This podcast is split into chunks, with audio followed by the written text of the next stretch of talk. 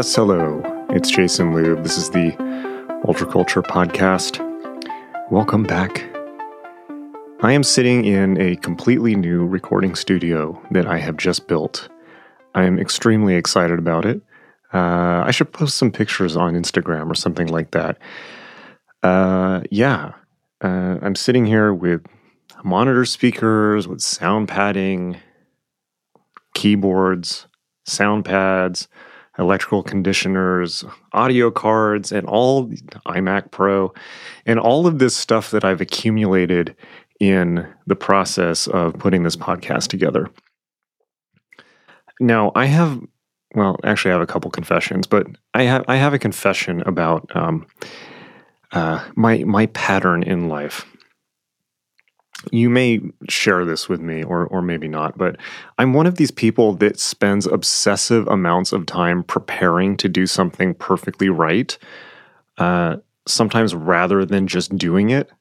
And that's a really bad habit. Um, the good side of it is that i get incredibly obsessive and i go into tunnels which is how i always describe it attempting to master one incredibly technical a technically complex subject after the next. So that could be audio or music or Linux or whatever it happens to be. Obviously, that's how I approached magic. That's how I approached all these different magical systems, and it just kind of kept going from there, as almost like a compulsion. Um, in other words, I'm a complete, um, a complete and utter nerd, social recluse, and uh, that's my life. It always has been.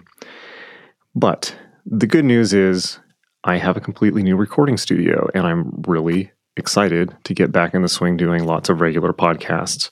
Uh, obviously, if you've been following the podcast, uh, you I've told you my travails with moving and all of that. Um, finally got it right. Got this uh, studio set up.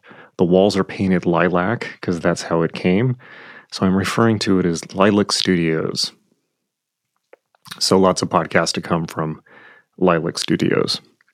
In the meantime, um, as I get this going, uh, here's another podcast.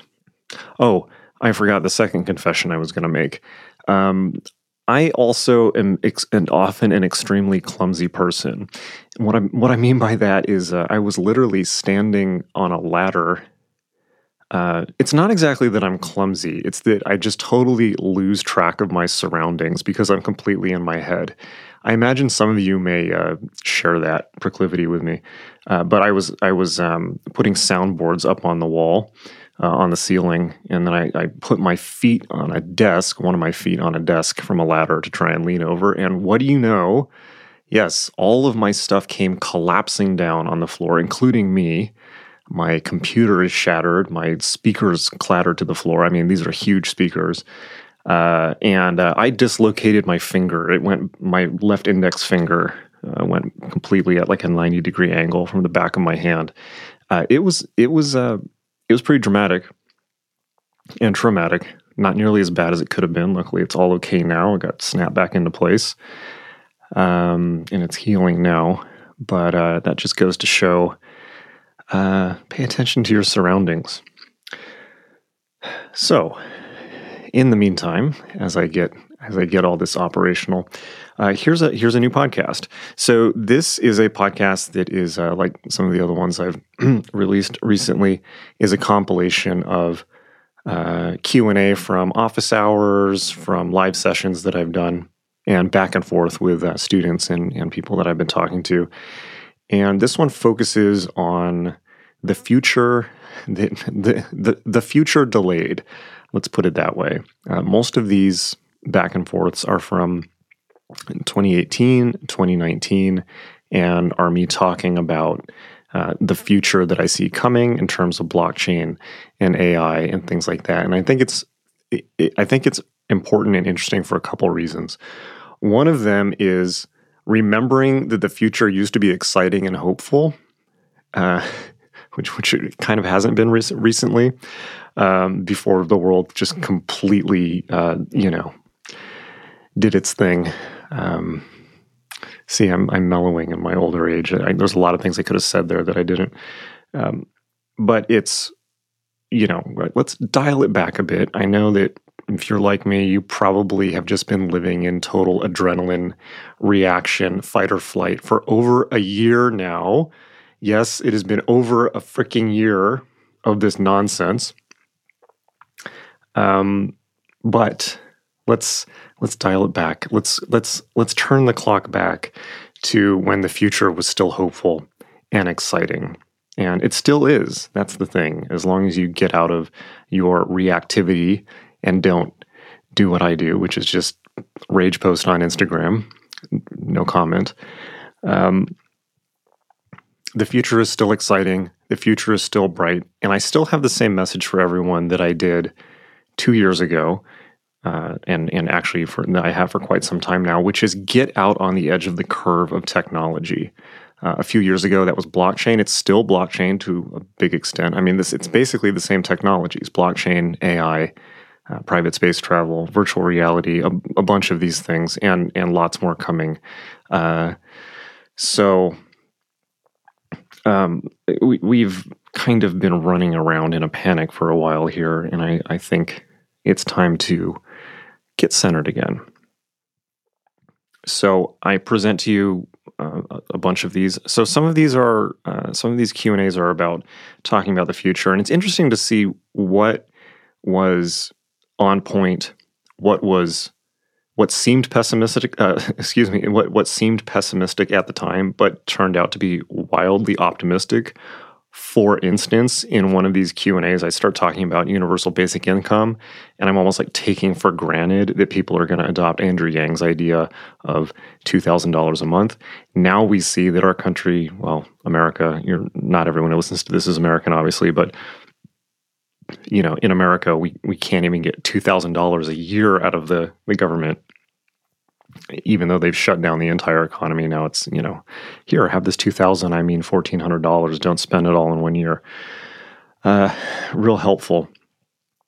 Anyways so it's kind of crazy that you know some things seem wildly optimistic um, but some things are actually pretty on point and i think that the overall if some of the details have changed i think that the overall trajectory of a lot of the stuff that I'm saying here is still completely accurate. And it's more important, I mm. think, in all things in life right now to recalibrate and regain balance to where we want to be going, where we were going, the future that we were all imagining, to recalibrate to that rather than radically change course and radically reinvent everything now, there's obviously some of that is going to have to happen because it's just not the same world anymore.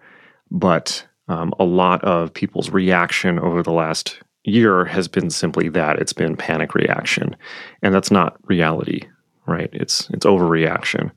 So I think that we should begin by recalibrating to where we were, and recentering and rebalancing, and then then we can begin to make adjustments to uh, reality and, and where we are now. Okay.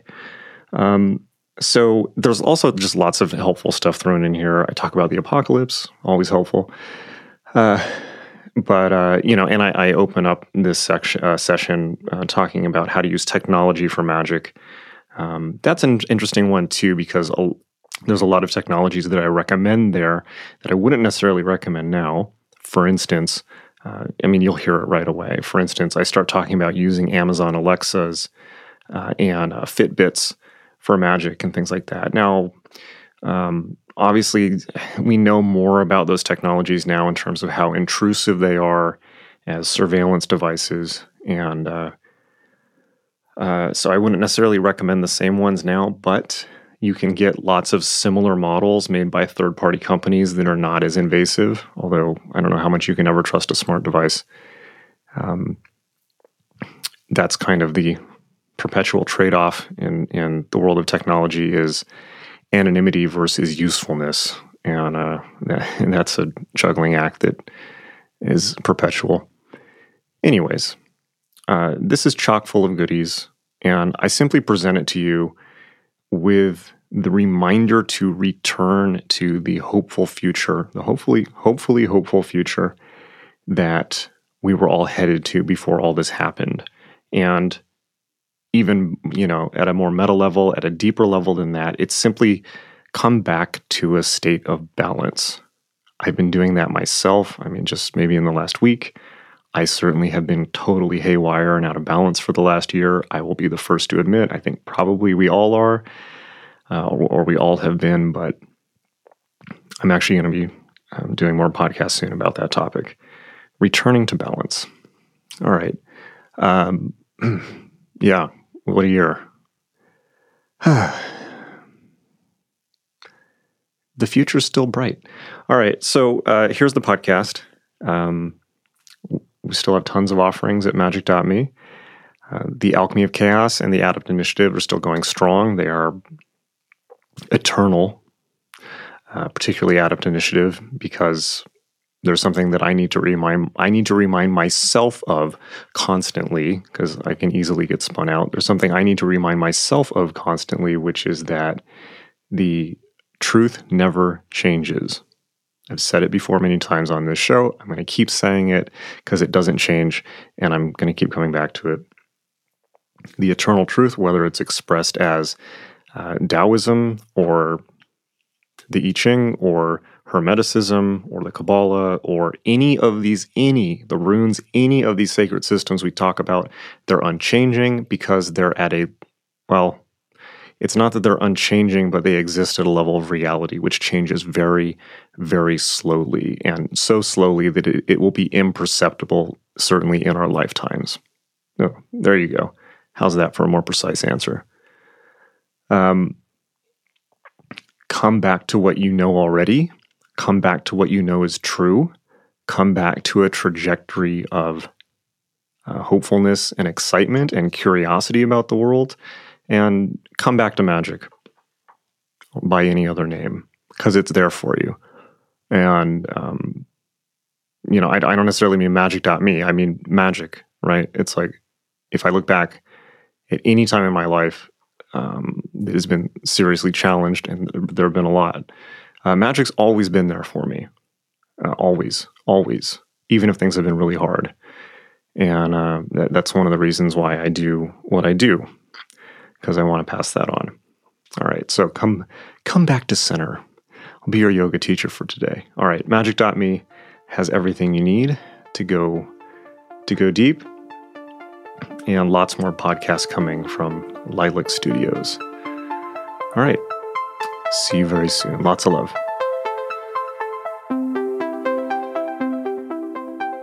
Okay, so welcome to the session. It's Saturday, and man, I'm feeling really good because I have been, I bought a Fitbit, which allows you to track all of your vitals. And I'm going to be talking about that actually in a little bit because I'm working on a new project of trying to stay in peak consciousness all the time magical consciousness very much is centered around the idea of rituals and the idea that you do a ritual for let's say an hour and you get into this awesome state where you feel like you can change reality and you're making massive changes in your nervous system and everything's coming together. And it's great and it's wonderful and beautiful. And then and then you stop doing that and then you go watch TV or you go to school or you go to work and then it's all forgotten right? So magic has this thing where you're in total state for brief periods of time maybe in the morning, maybe at night, but then you go about the rest of your day. And so what I'm working on is staying in peak state all the time. So I'm working on this this project and I want to fill you in on on kind of my own personal process in addition to just doing the questions and uh, I'll be talking about that in a second because this is this is pretty exciting for me. Okay. First of all though, before we do anything, let's get into a magical state of consciousness. This is the most important part. So close your eyes wherever you are. No one will notice, I promise. Close your eyes and put your hand on your heart. Right hand. Take your right hand, put it on your heart like this. Close your eyes. And I want you to think of a time that you felt incredibly magical, like you could do anything, like the world was opening up completely, like the secrets were there for you. It could be a big moment or a small moment, doesn't matter. Any moment from your history, just think of that moment and don't just think of it. Put yourself there. See what you saw, hear what you heard, and feel what you felt. Feeling so incredibly magical and so full of potential and ability and incredible connection to the cosmos. Think of that moment now and feel it. Feel it intensely. Now I want you to think of a second moment. Could be a big moment, could be a small moment. Any time in your history where you felt incredibly magical, like you could do anything, like the universe was your proverbial oyster. Put yourself there, see what you saw, hear what you heard, and feel what you felt. Like it was happening right now, feeling so incredibly magical. Okay, now I want you to think of a third moment. And this time I want you to think of a synchronicity that happened that was so improbable. Maybe it was a, just a tiny synchronicity, maybe just a little cosmic wink, or maybe it was something so big that it just defied explanation. Think about that moment and what it felt like when you were right there, when you saw what you were seeing, when you felt what you were feeling, and when you heard what you were hearing. Keep your hand on your heart and feel that and feel it intensely. Okay, so when you're ready, open your eyes. And now we're ready to start. Now let's talk about magic, right? We want to get into state first. You don't just want to hear me talking about this stuff because you've already had all, many of you have had these experiences. You're already in the flow. And as I was hinting at earlier, the point is to get back into the flow immediately, right? The point is to get back in the driver's seat because as we go through life, there are times when we feel that peak state and then times when we lose it, when we're distracted by things. Uh, distractions are inevitable, they come at us nonstop, the 10,000 things, as the Buddhists say. So when you're here with me, I want you in peak magical consciousness because that's what we're here for. All right.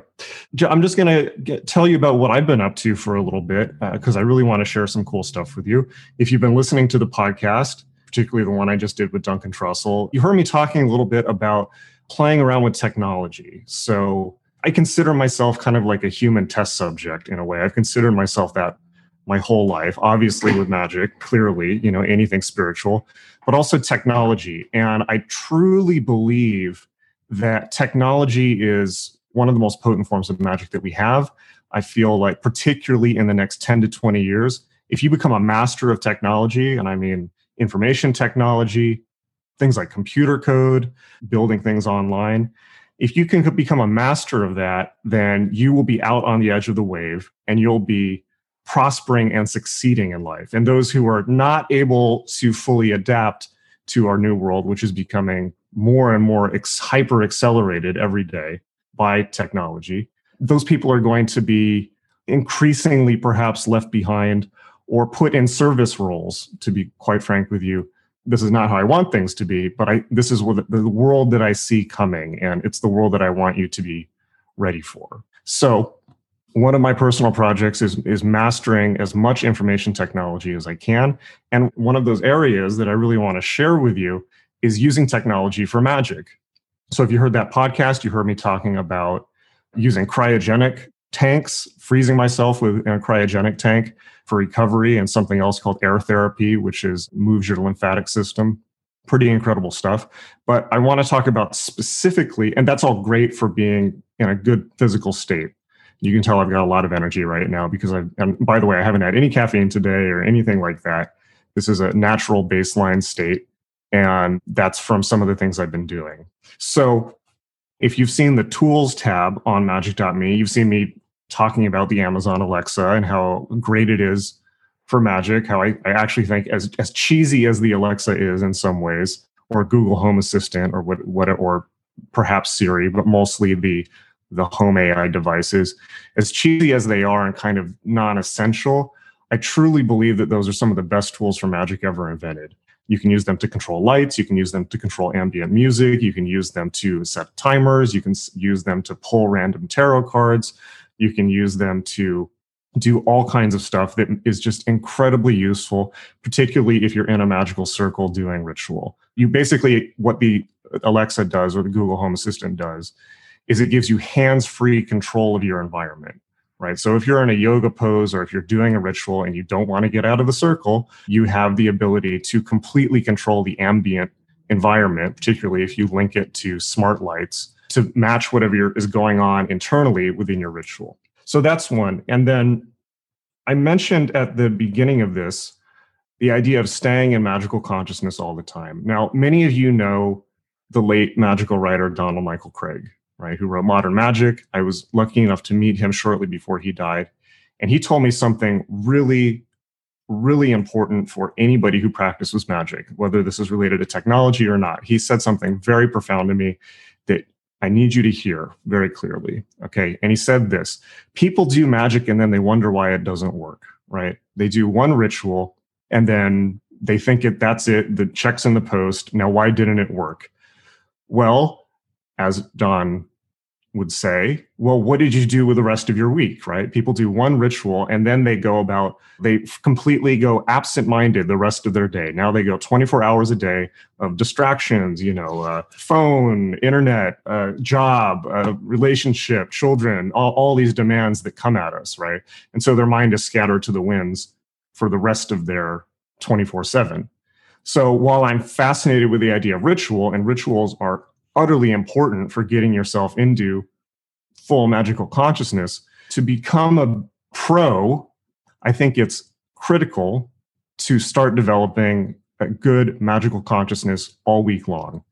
And that's what I've been working on, and that's what I've been employing some technology for. So the first one is the Fitbit, right? So the Fitbit allows you to monitor all your, all your vitals. You're probably familiar with this. You've probably seen people who have this. Turns out to be very, very useful, particularly if you link it to food and water trackers. We want to start with the assumption that the basic building blocks of your consciousness are, in a sense, the four elements, right?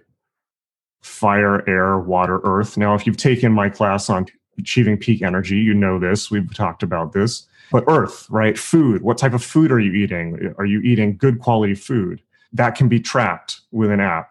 Uh, water. Uh, what quality water are you drinking? And are you drinking enough? Are you drinking 100 ounces of water every day? Right? Then air. How are you breathing? Right? Are you doing pranayama? Are you doing some type of yogic breathing or in general, keeping your breathing at a good level? Right? If you can get those three things, food, your food, water, and air, that's the building blocks of energy. And energy, of course, is the fourth element, fire. Right. Now, we can also perhaps relate fire to exercise. Are you exercising enough every day? And that's where this comes in. But I w- want to show you something that I just got that I'm really excited about. We're going to do the unboxing video. And that is this thing called, that I'm fascinated with, called a Spire Stone. Okay, now I'm I'm not obviously not paid by Spirestone to show you this. Uh, I just got it. You know, I'm just showing you things that I'm interested in. But I did want to share it with you because I think it's a potentially phenomenally powerful tool for magic. Okay, so you can see this. What is this? This is a breath tracker, right? It's not like a Fitbit that just tracks your activity, although this also tracks your activity. This actually tracks the quality of your breathing. Now, some of you have probably done pranayama if you've done pranayama or you've done any type of other yogic breathing, then you know that if the if you change your breathing, you change your consciousness. And if you do very deep breathing, you will go into magical consciousness. And vice versa, if you have jagged, arrhythmic breathe, arrhythmic breathing, then you'll be in a state of stress and anxiety and all that. And people don't realize how easy it is to shift from somebody who feels disempowered, you know, somebody who feels disempowered, who feels like everything's against them, who feels like the world's out of their control, to somebody who's empowered and at the center of the universe and at the center of their experience and able to feel ecstasy and joy and you know a feeling of total empowerment and agency in the world. So people have this idea like oh well that takes 20 years of meditation right? No it doesn't. It just takes the right breathing pattern right? It takes an intense enough pranayama practice, and that does not take that long to develop, right? It's the breath. Breath modulates consciousness, right? And so breath forms the groundwork, the substratum for proper meditation. You have to cultivate the breath and garden the breath in a way, get the weeds out, you know, get your breathing solid, get your breathing deep in order to prepare the ground for meditation because you can manually manually it requires no type of spiritual acumen or ability or special status as a person, anything like that. You can use your breath to manually clear your mind, which will allow you to enter into deep meditation. This, by the way, this is a water tracker. This tracks how much water I'm drinking every day. Okay, so this is the Spire Stone, right? Looks like that. It's incredibly light, and it comes with a charger that here's the unboxing so you can just see it's just got a USB cord, and then it has this charger that actually this is cork. And this just plugs into USB. You drop it on like that, and it charges. And it takes two hours to charge and it holds a charge for a week. Once it's charged, you clip it into your belt. This side goes towards your skin, and then it monitors the movement of your abdomen, right, all day long. And so what what ha- ends up happening is you get analytics. First of all, you get analytics for your mood throughout the week, right? How your breathing is, and again, not just in ritual, but all throughout the day. The other thing is if you start breathing shallow, if your breathing starts getting jagged, this vibrates. Okay, how powerful is that? It manually reminds you to breathe deeply. What that really means, by the way, is that one of these allows you to have solid state mental focus and breathing throughout the entire week. Obviously, people say, oh, focus on your breath, think about your breath. But how hard, like, if you've ever tried to do that throughout the day, you know it's basically impossible, right? Because you've got so many things going on, especially now. You've got your phone, you've got text, all, you know, as we've said, it's impossible to just, well, not, I'm not, I don't want to say impossible, but it's very, very hard to keep mindful of your breath throughout the day. And obviously, mindfulness is a big buzzword and things like this but we don't have to develop the massive willpower to just force our mind to focus on our breath all day long, which sounds pretty stressful, anyways, right? This will just buzz you if your breathing is off. Incredible, right? Think about how, you know, and what that really means is you in a relaxed peak state, in control, focused all week long, right? How many times have you lost control? How many times have you let your emotions get the better of you? How many times have you not been in as resourceful state as you wanted? How many times have you dropped the magical wand, as we say, you know, lost control of the situation because you were stressed, you were agitated, you were in a bad state, too much information was coming at you, and maybe you said something or did something or acted in a way that was not ideal, right? It's okay, it happens to everyone. It's not as much a function of you your value as a person it's not that at all it's just a function of what state you were in right? So magic gives us all these tools for state management, but I want to take them out of the ritual chamber. I want people to be doing them all week long, right? And technology is what's allowing that in a way that has never been possible, never, ever been possible before. It's incredible. So I just want to mention this. I want to show this to you. Obviously, I'm not paid by the company or anything like that, but I will put a link to this in the notes if you decide to get one. I do get a little bit of kickback from Amazon. It's no extra cost to you. Um, but I just want to, you know, whether or not you get it, I just wanted to mention this to you. And the overall concept of using technology to very closely maintain our state and keep ourselves in a peak state all day long. So I imagine that that is going to be of immense interest to you, and it should be, right? Because again, we don't live in the world of Crowley or the Golden Dawn, right? These guys were rich and they had idle time. They were kind of you know crowley was independently wealthy things like this. They didn't have jobs you know most of them. So they could spend all day long going into you know magical rituals and stuff like that. We don't live in that world anymore. We have to live we live in a world in which we have to adapt our practice to the world right? We have to build a practice that is not about robes and wands and all, all that's great but we have to build a practice where we our magic fits with the life we're living right? Our pra- practice needs to be adapted to life in the 21st century. Otherwise, it's archaic. Otherwise, just go to Ren Fair. Okay. Like if you if you want to do historical reenactment of the Golden Dawn and stuff like that, that's great. But there's a place for that. It's called the Renaissance Festival.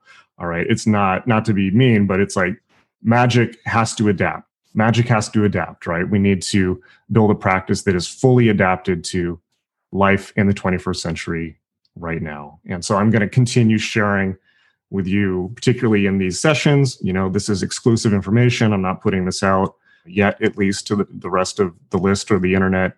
This is, since you're in the session with me, I want to share with you crucial key tidbits of what I'm working on. So you get a sense of where my head is at instead of just me teaching the basics, you know, because you're here with, you're here participating, you're with me.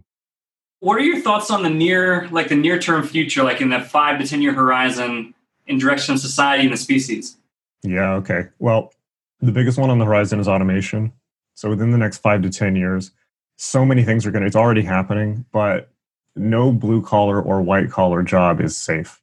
Like none of them, right? Because everything can be automated. So the first thing that's going to happen, automation is, of course, using software or mechanical processes or early artificial intelligence to replace jobs that humans do. It's way cheaper, it's way more effective, uh, it doesn't need healthcare. So you can see that corporations are very, very interested in it, and it can also do things much faster. Of course, there's a phrase in business called the paradox of automation, which is if you automate something badly, it becomes a disaster, right? So if you're automating a canning factory or something and you automate a process that doesn't seal the jars correctly, next thing you know, you've got 2 million people with botulism poisoning in the US and it's gone very, very poorly. So that's the double edged sword of automation. But in general, socially, this is something that we all need to come to grips with and that I think everyone I've consistently been urging people to be aware of, and that everyone who's my student needs to be very, very keenly aware of and plan ahead. Stay two steps ahead at least, because other most people react. You need to see ahead and plan before things happen. And so the, the, the plan is to replace the vehicles in the US with uh, autonomous vehicles that's going to be probably very good from an environmental perspective and certainly fascinating from the perspective of somebody who wants to use that service. But that said, where are all those people going to go? All the people who are truck drivers, Uber drivers, Lyft drivers. The Lyft CEO was saying that the job they want is they want people to become greeters in autonomous vehicles, similar to Walmart greeters. So you're kind of hanging out and people show up and it's like you entertain them and this to me sounds like some CEO's pipe dream of human. that might indirectly wake some people up. Yeah, I think that first of all, it sounds humiliating for everyone involved, both the writers and certainly the people doing that job. Second, I can imagine people, you know, introverts such as myself would probably pay more to not have a greeter. You know, it's like it's like it's so stressful. It's like you know, it's like I just want a car to work. I don't want you know someone in the car. So I mention this because automation is coming faster than people have models to deal with it. The best, so this is this naive idea that, oh, we'll just find jobs for people. The best thing is universal basic income. I think that universal basic income is going to be the best possible outcome for this. Just giving people a certain amount of money to live you know $2000 a month something like that. And i think that I'm, I'm with elon musk who said not only is this a good idea but also should not be taken away if you work more. It should just be given to everyone so that because the problem is that if people if they realize that it'll be taken away if they get a job then they won't want to get a job right? It's, it's possibly very affordable just if you replace because you, you basically replace the welfare and social security system and the money that uh, that money already goes to people it just goes into several different federal programs if you're in the US so you could simply just end those programs and replace them with universal basic income and you're basically giving people the same amount of money but it's going directly to them and they can do whatever they want with it. So those are technical and economic considerations. I think that the best possible outcome is that we get universal basic income and that people who are my students or people who are able to use it wisely will use it wisely. And what I mean by that is not using it as an excuse to beat every PS4 game ever, which I've certainly been in that zone, but it will free people to, let's say, if you want to be a yogi, $2,000 a month is more than enough to just get like a place to meditate and spend your entire life on spirituality. Like that's a tremendous opportunity for spiritual people. That's not going to be that's that's certainly incredible. It's not going to be enough for most people but it will also give people the social cushioning and leeway to do things like follow their artistic dreams, write the book they wanted to write, create the movie they wanted to create, start a business. Because I think that my, my honest, my gut feeling about this is that what will happen is the basics will be covered for everyone, and that will free up a tremendous amount of human creativity.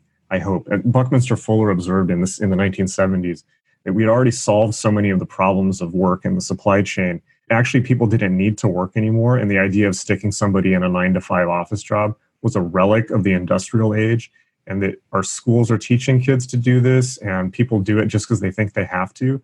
But his observation of the amount of supply and the supply chains in the world was like people don't have to do this. This is a delusion right? We don't actually people don't actually have to work. So with automation that becomes even more you know more the case.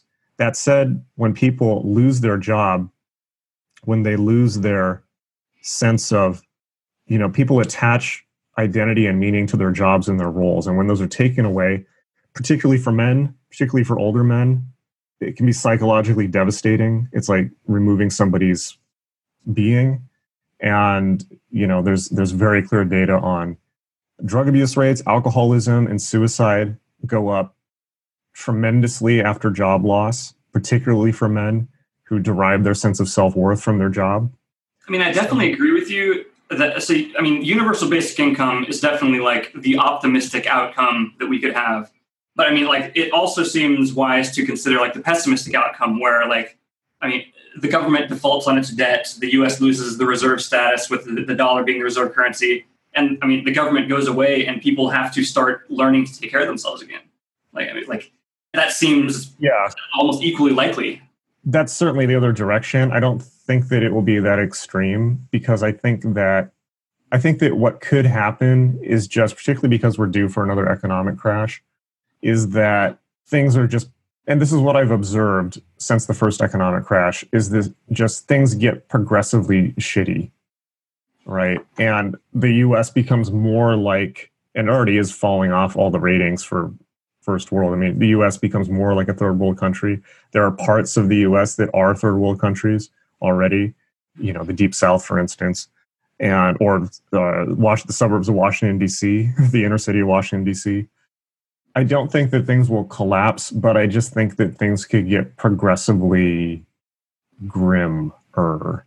And I don't see the political divide resolving ever, perhaps, in this country. And I think that the bottom line, which, okay, so we've got a utopia and a dystopia. It's obviously going to be a mix of both, and it's going to depend on where you are in the country. You know, if you're in the coast, coastal California is going to be a lot different than backwoods Arkansas, for instance, right? They're, practically different planets. So, without saying too much in the way of prediction, I'm not predicting, but I think those are the big trends going forward. For my students, I think that number one, understand that look, we're in a position of chaos, right? We're in a period of chaos. This is great for magicians because you know, the sentries are down, the guards are asleep, everyone's got their heads cut off and is going crazy. Nobody's paying attention. So storm the gates, right? You know, this is a time for you to do this is a period of manifestation for you to get clear on what you want and make it happen. And in order to do that, I think you kind of have to tune out the zeitgeist. You have to tr- tune out the chaos on social media and the news. I mean, everyone's Uh, narcotized by the war of left versus right in, in the US. And I don't know about the rest of the world, but that's certainly the case here.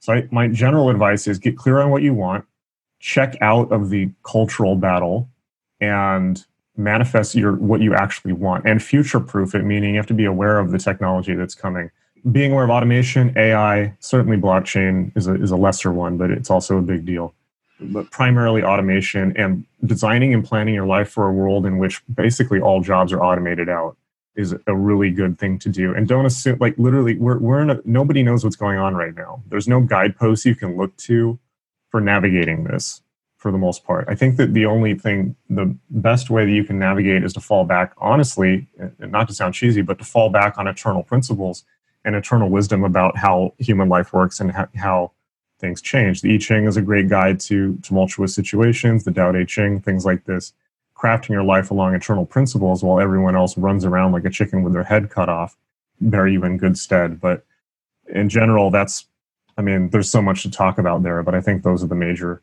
trends. And also be, be try to be out i've said this in my podcast you know, be out on the curve of technology ride the top of the crest of the wave so that you don't get pulled you know pulled into the undercurrent like everyone else. Example 1995 the internet the world wide web was rolling out every single company out there was like, oh, this is a fad. Why people aren't going to want to buy online? It's not safe. They could get hacked. No one's going to want to put their credit card in online to buy anything. And that was true at the time, sure. And everyone saw the internet as a novelty, you know, as a place to put up web pages with animated fire graphics and things like that. Fast forward a few years, we have a few people like Amazon and Google who decided that actually this is the future and we're going to be the big players in this space yes, everyone is going to buy online and we're going to be the place that everyone buys from, Amazon. You know, we want to control information, Google, right? So a few people who saw far enough not only got out ahead, but so far ahead that it's, you know, they're the new robber barons of society. They're the new kings of the world in a sense.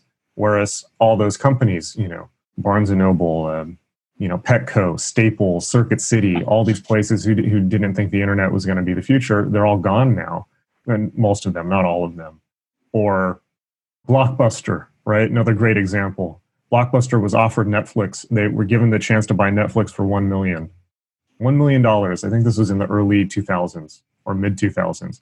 Their response was, "People aren't going to watch movie. They don't want to order DVDs. They don't want to watch movies on the internet. It's too slow. Nobody will ever do that. We've been we're the dominant player in video. We we will be forever. Hubris, right? Fast forward a few years, how's that? You know, Blockbuster's out of business. They're a joke in the new Captain Marvel trailer, whereas Netflix owns video, right? They've replaced Blockbusters, and all those stores are just you know empty, just like the malls all around America.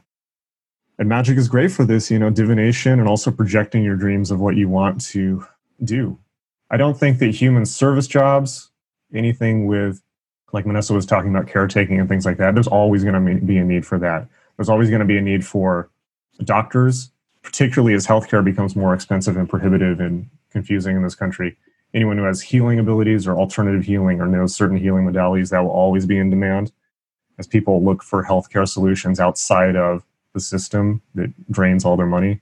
And anything that involves working with people, caring for people, is not going to go out of fashion, I don't think. But things are going to change very, very quickly. It's going to happen overnight. So be ready. Thanks. You're welcome. Tommy Kelly asks Are you hopeful for the future of humanity? Yes and no. So I'm very hopeful that there are some very positive futures coming. And I think the things that I'm most hopeful for are space travel, private space travel, and the potential that that is people like Elon Musk obviously are leading the way on that. And that's something that I've been involved in also working with space industry people because I think that the future of humanity really is in space. And that's, you know, obviously something that Jack Parsons made so clear in his magical work and that he understood so clearly that if we're to survive as a species, we have to get off world just because we're running out of space for our population. So I think that all the efforts to colonize Mars, for instance, right, that I'm extremely hopeful for. And I'm excited about some new technologies like blockchain, although there's a lot of nonsense with blockchain also and just pure greed.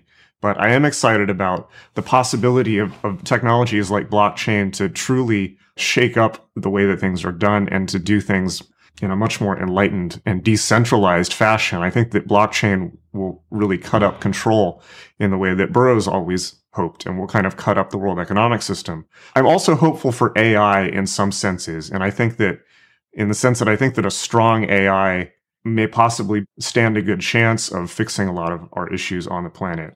That said, there's a lot that I'm not hopeful about, obviously. This book, uh, obviously, I've talked so much about the apocalypse and the apocalypse, as you should know as spiritual people, I hope, is the apocalypse is not just a physical event. The apocalypse is the ongoing degradation of the spiritual tenor of humanity and the spiritual, I wouldn't say ability, but the spiritual qualities of humanity. So I think that while our technology is progressing, our spirituality and our contact with the inner world is not. And and that's why magic and spirituality and what you guys are interested in, which is the great work, is so important and is critically important in a way that our society doesn't understand and doesn't give it credit for. So if you are into magic and you are pursuing the great work and you are into the occult, I just want to say to you, it's incredibly important. And thank you for being into it. You know, when I first started getting into magic, I knew maybe I could count the people I knew on one or two hands who were into the occult. And now it's become much more popular because of the internet, which is great. And people can get access to information that we didn't have before. I have hope in that. And I, I just want to congratulate you and encourage you in continuing to pursue the great work, as it were, even if the people around you don't get it or the world doesn't reward you for it. Because when we, as a, somebody who's into magic or into spirituality, you're somebody who's concerned with being in touch with the inner worlds and yourself and that's what we need as a species. We need people who are actively pursuing wisdom. You know, I said last night, I did a, a, appearance and I said that magic almost turns the accumulation of wisdom into like a video game, right? Where you're constantly kind of racking up experiences and spiritual insights. And that's kind of cool, right? So I encourage you to just keep going with that because when we lose that as a species, we're, we're lost. We're lost forever. So we need people who are able to take on the role of shamans and who are able to navigate the inner worlds for people. And I know you're chaos magicians, so you're well into the edge lordery and the being Choronzonic and stuff like that. But it's okay. It you'll you'll grow out of it. you'll grow out of it. It's a phase. it's an important phase, and I think the best part of a chaos magic is the ability to paradigm shift and the ability to very seriously go through lots of different spiritual traditions and learn things from them without being bound by them. Raphael asks, where do blockchain alternative currencies and magic intersect? How do you see the impact of enlightened visionaries in the blockchain space shaping the new economy in both material and magical ways? Okay, so blockchain is a fascinating technology. It's only one fascinating technology of many. It is changing the world. Blockchain or whatever fintech replaces blockchain will very much change. It basically digitizes money. So that's going to change everything. What I want to caution about is in the blockchain world of my observation of it, there is a lot of magical thinking. And I mean that not in the positive sense of directed will. I mean that in the sense of losing contact with reality and thinking, particularly when young guys make a lot of money real quick. They think that there's something special about them. They think that they're suddenly enlightened. And we, we've seen this with people like Brock Pierce and some of the others just declaring themselves shamans and things like this. And now they're moving to Puerto Rico to do this disaster capitalism thing where they're buying up all the land that was left by the hurricane. So I obviously raise an eyebrow or two eyebrows whenever anyone declares themselves a visionary publicly. It's always marketing. And my take on blockchain is that everyone should understand it. And obviously, I have a course on it, Bitcoin Insider, uh, which you can find at uh, bitcoininsider.io in which I explain the entire thing. I break down the technology. And I think that blockchain, understanding blockchain will be very important to the next 10 years or so. And just like understanding AI and some of these other technologies. So I'll put that link there. But I want to also caution against the exuberance, right? We know from every financial bubble in history that there's this period of exuberance where people think they can do no wrong. And this was at a peak at the end of last year when Bitcoin was up to $18,000 a Bitcoin. And then it crashed immediately. People were saying, like, it's going to go forever. It's going to be a million dollars a Bitcoin. It's going to be $10 million a Bitcoin. Now, will that happen eventually? I don't know. It's possible, but we just need to be careful not to get caught up in mass, I don't want to say mass hysteria, but blockchain is a new technology. It's a Promethean technology. It's kind of like the discovery of fire, and people don't fully understand it yet. And so people are getting, in my perspective, excited about the wrong things and missing the things that truly are exciting. So for instance, people were, you know, crazy last year about ICOs and we're, we're crazy about the idea of, oh my God, we're going to make so much money out of this. And that for me is not the exciting thing because that's obviously an unsustainable bubble. The exciting thing is the technology itself and the ability to decentralize on the internet. So I absolutely think you need to understand blockchain, just like we were talking about at the beginning of this session. And also AI, automation, all these things will be critical to going forward. I have a question, but first I wanted to say that I did just finally do the pretty much all of the exercises from the Finding Your True Will course. And it seems like such a large amount of work to do, but I just want to say it was worth it. What were your results like? You know, I just have a pretty good idea of what it is that I'm working with, I guess. It just feels really good to know that, to know what it is.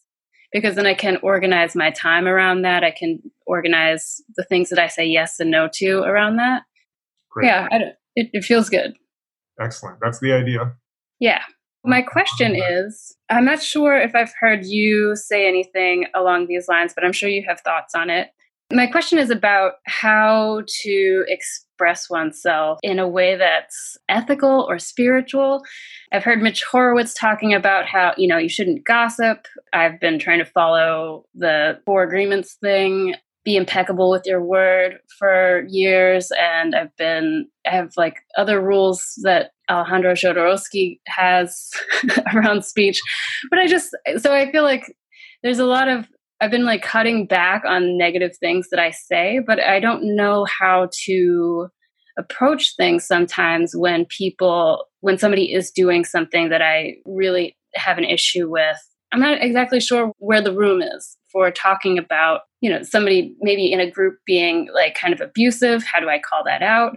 I don't know. So, or somebody maybe just doing some saying things that are not true. I'm not sure if I should just like not get involved at all or I don't know. I'm so I'm just wondering if you have any ideas about how to kind of walk that line with being very careful and respectful towards others with what you say, but also being able to say what's true at the right time, even if it's uncomfortable. Okay. Yeah, that's a good one. I have a lot of thoughts about that. One is so that you know, there's things like four agreements and stuff like that. And my one of my issues with pop spirituality is that it tries to give a one size fits all for everybody. Right? Mm-hmm. Like there's certain rules that you follow that if you follow them, you will be spiritual. And therefore that that somehow is going to work for everyone. But that's not the case. That's not the world that we live in. So in terms of ethics, there's a couple different considerations here to look at. There's the whole question about ethics and how you, how you determine ethics for your life. So there's the issue of ethics, and then there's the issue of speech. So let's start with speech. So speech, from the magical perspective, is causative, right, to some extent. So when you're a magical person, you need to be careful because what you say to some extent goes out into the world. You need to be very mindful of what you're saying and the energy that you're bringing into the world and what may come back and manifest. So, long story short, you realize that what you say and certainly what you think and absolutely what you do is a place for clear ethical consideration. You know, like other people can be unconscious, but if you're a magician, you can't. You, you realize that these things have an effect. So you have to be very careful with your words. The Egyptian god Thoth is very, uh, you know, very much about this. So, so there's the question of speech, and the general thing about speech is yes, be very careful about what you say because it has an effect. And if you're a magician, you can't pretend you're not having an effect. So that's a mechanical issue. The next bit is is ethics in general. There is no one size fits all ethical rule for everyone. But the best, if you talk to professional ethicists, the best they've ever come up with in the world of ethics is called the categorical imperative by Immanuel Kant. Now, that sounds like a mouthful and sounds like you're going to have to read a bunch of philosophy books, but it's actually really, really simple. And it goes like this Before you do anything, and this goes for any magical action, any action you're going to take in life, maybe anything you say, whatever it happens to be, you ask yourself, what would the world look like if everybody in the world took the action that I was about to take, if everybody did what I am considering doing, what would the world be like? And then, secondly, is that a world that I want to live in? If it is a world you want to live in, let's say everybody in the world pirates everything, right? Everyone in the world pirates and downloads stuff. Well, now nobody can make any money. That's a terrible world because nobody can get anything. Nobody's making anything. Everyone's just living and now there's no money or funds to make cool stuff. Okay, well, that's a terrible world. I don't want to live in that world, so therefore I'm not going to pirate stuff. Okay, pretty straightforward. That's Kant's categorical imperative, and you can use it for anything. It is the best one size fits all ethical measure for anything. And it's also it's a more of a thought experiment or an out, you know, uh, something that you walk through instead of a one size fits all prescriptive thou shalt not because you know what we know is those things differ by society they differ from moment to moment sometimes things are very vague this is why we have a court system. So that's my guidelines on that. In terms of whether you should be nice or be that person that is the stick in the mud and or says the thing that people don't want to hear i can share you, with you. My perspective is that i have always been the guy who says the thing that people don't want to hear. By the way it does not win you friends. It ends up losing you friends. But I would rather point out the uncomfortable truth, particularly, I mean, there's an uncomfortable truth like somebody asks you, Does my butt look big in this? You always say no. And it's okay to not tell the truth. That's just social graces. So it's not like being like an obnoxious truth teller all the time. But if somebody's doing something, you know, and we often, by the way, this is a serious issue in spiritual groups and magical groups. I mean, I've come across this many times. It is not non trivial. And by the way, this is also, I've mentioned this before, but this is why I teach online because the magic groups, they generate drama and sometimes all kinds of craziness can happen. And a lot of times, what you find, I, I assume you're talking about a spiritual group, although I'm not sure, but it's really any group, so it doesn't really matter a lot of times what happens in them, and this is very important to realize, is that somebody starts doing something unethical or harmful, but most people in the group, if they see it, deny that it's happening because the cohesion of the group and maintaining the narrative of the group is more important to them than calling out the thing that's happening. Because if the group falls apart, they lose their identity and they lose their sense of significance and everything that they've invested in the group. And that can either be something dangerous and, un- and unethical that's happening, or it can just be some some BS, right? Like it can be really clear sometimes, for instance, in spiritual groups, that nobody's actually doing the work and it's clearly not working for them, right? And nobody wants to call that out because they would rather live in the fantasy that all their titles and badges and grades mean something and prop up their ego and their sense of identity that way. It's not really just ego, it's their sense of identity. It's what they're doing with their life. So there can be a lot of resistance to calling out things that are, should be called out. So my guidelines in that is always call it out. And, but just bear in mind it may, may lose you friends and you may have to leave the group. But this is, you know, this is, um, in my way of thinking, the only ethical thing to do. It's, it's, it's people get this idea that it is ethical to just be nice and quiet and not say anything and they confuse politeness with goodness or or politeness with ethics social graces with ethics they would rather be seen as a nice person than be that guy or that girl who says the thing that nobody wants to hear but it's actually not ethical to not speak out you know chogyam trungpa the tibetan teacher used the phrase idiot compassion where he said that idiot compassion is when you have compassion for people in the sense that you allow them to do clearly harmful things. Like, oh, he's just putting his hand on his stove on the stove. He'll learn. I'm having compassion for him in his ignorance, putting his hand on the stove. It's like, no, you slap his hand away from the stove. And if he's mad at you, that's fine. At least his hand is intact. Right? Like that's kind of the way it goes. I hope that's helpful. Yeah, actually, that's super helpful because I, yeah, I've been in so many situations like that. And sometimes I just am like, okay, everybody's so kind of what you said. They just want to believe this lie. So maybe I don't belong here. But is this a magical or spiritual group, by the way? Oh, just all kinds of things. I tend to be the person who is saying things that make people uncomfortable. So I'm I've been trying to just learn how to be easier to get along with. but um now you you started this off by talking about the true will. That's right. So would you rather do your true will or be nice and stay stay socially cohesive with everyone? I just want to be sure that I'm doing things right. I want to make sure that I'm not actually a jerk if I'm making people uncomfortable by calling something out. I'll give an example. I was at a group, an improv group like a week ago and somebody was giving their opinion on a portion of a book that they had not read and i said hey it's kind of stupid to give your opinion on something that you haven't read i shouldn't have used the word stupid but what else do you call that i don't know my general view on this is the time for uh, speaking out or being aggressively active in some way is usually when there's a chance that someone may hurt themselves or hurt other people. If somebody's yeah. just being a goofball, then I think that's a bit that's maybe just that might be might be better just to let it slide. Yeah, you're right. I guess it's like a small instance. But still, I think it kind of was a good point.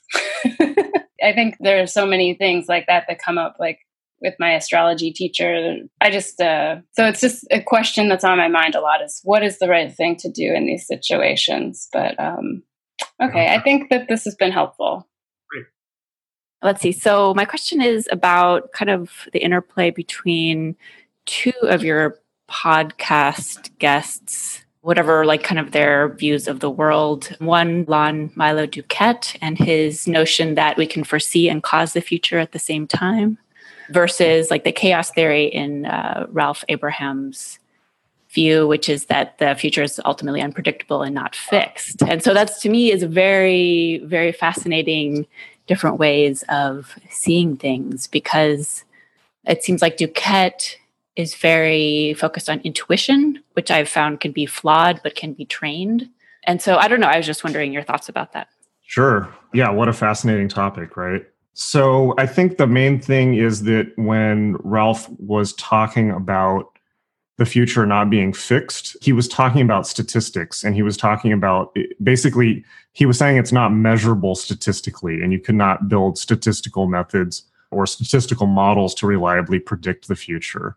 That's very different than saying it can't be altered with magic. So I, I think that I would guess that particularly since Ralph Abraham is a chaos theory guy, and chaos theory is essentially about manipulating seemingly complex systems by putting in inflection points.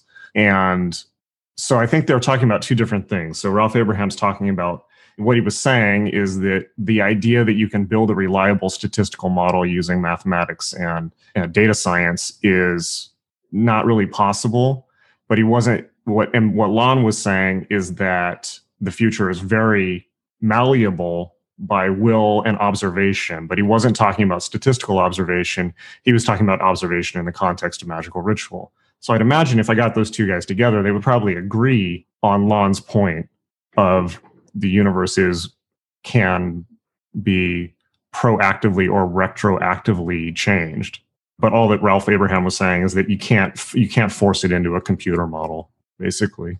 Okay. And so can I ask a follow-up question then? Sure. So in terms of if we are supposing that Lon Duquette's notion, if we go with that model, then just wondering about recommendations then for making the future a brighter place because yeah. i feel like there's a lot of you know i don't know in, in my personal experience of the world it is a very bright place but then i feel a lot of people i interact with say that it they feel there's a very dark future coming and i'm wondering how to work with that so the first one would be choose which one you want to live in done Okay, good. And then the second would be visualize the future you want to live in and do it on a daily basis. Make it real for yourself and visualize it like it's already happened. And then you can heighten that obviously with magical ritual, but just visualization, visualizing the future that you want for yourself will move you in that direction indubitably, right? And and then we can get into ideas about multiple dimensions, things like that. You know, I've often suspected that magic is a way of selecting what multiverse you want to live in, right? And that's one interpretation of quantum physics. It's just an interpretation. It's not really a scientific theory. It's just an idea that every time a decision is made, multiple universes split off. You know, the many worlds interpretation of quantum physics is what that's called. And I've often suspected that magic is a way of choosing the one we want to live in. So visualize the future you want to live in for yourself and take every step you can to make to get yourself there. Very cool. Thank you. Welcome. That's a great question. All right. Hope you enjoyed that. See you at magick.me and particularly for office hours, which are now back on regularly. And see you in the next podcast very soon to come. All right. Hang in there. Talk to you soon. Bye.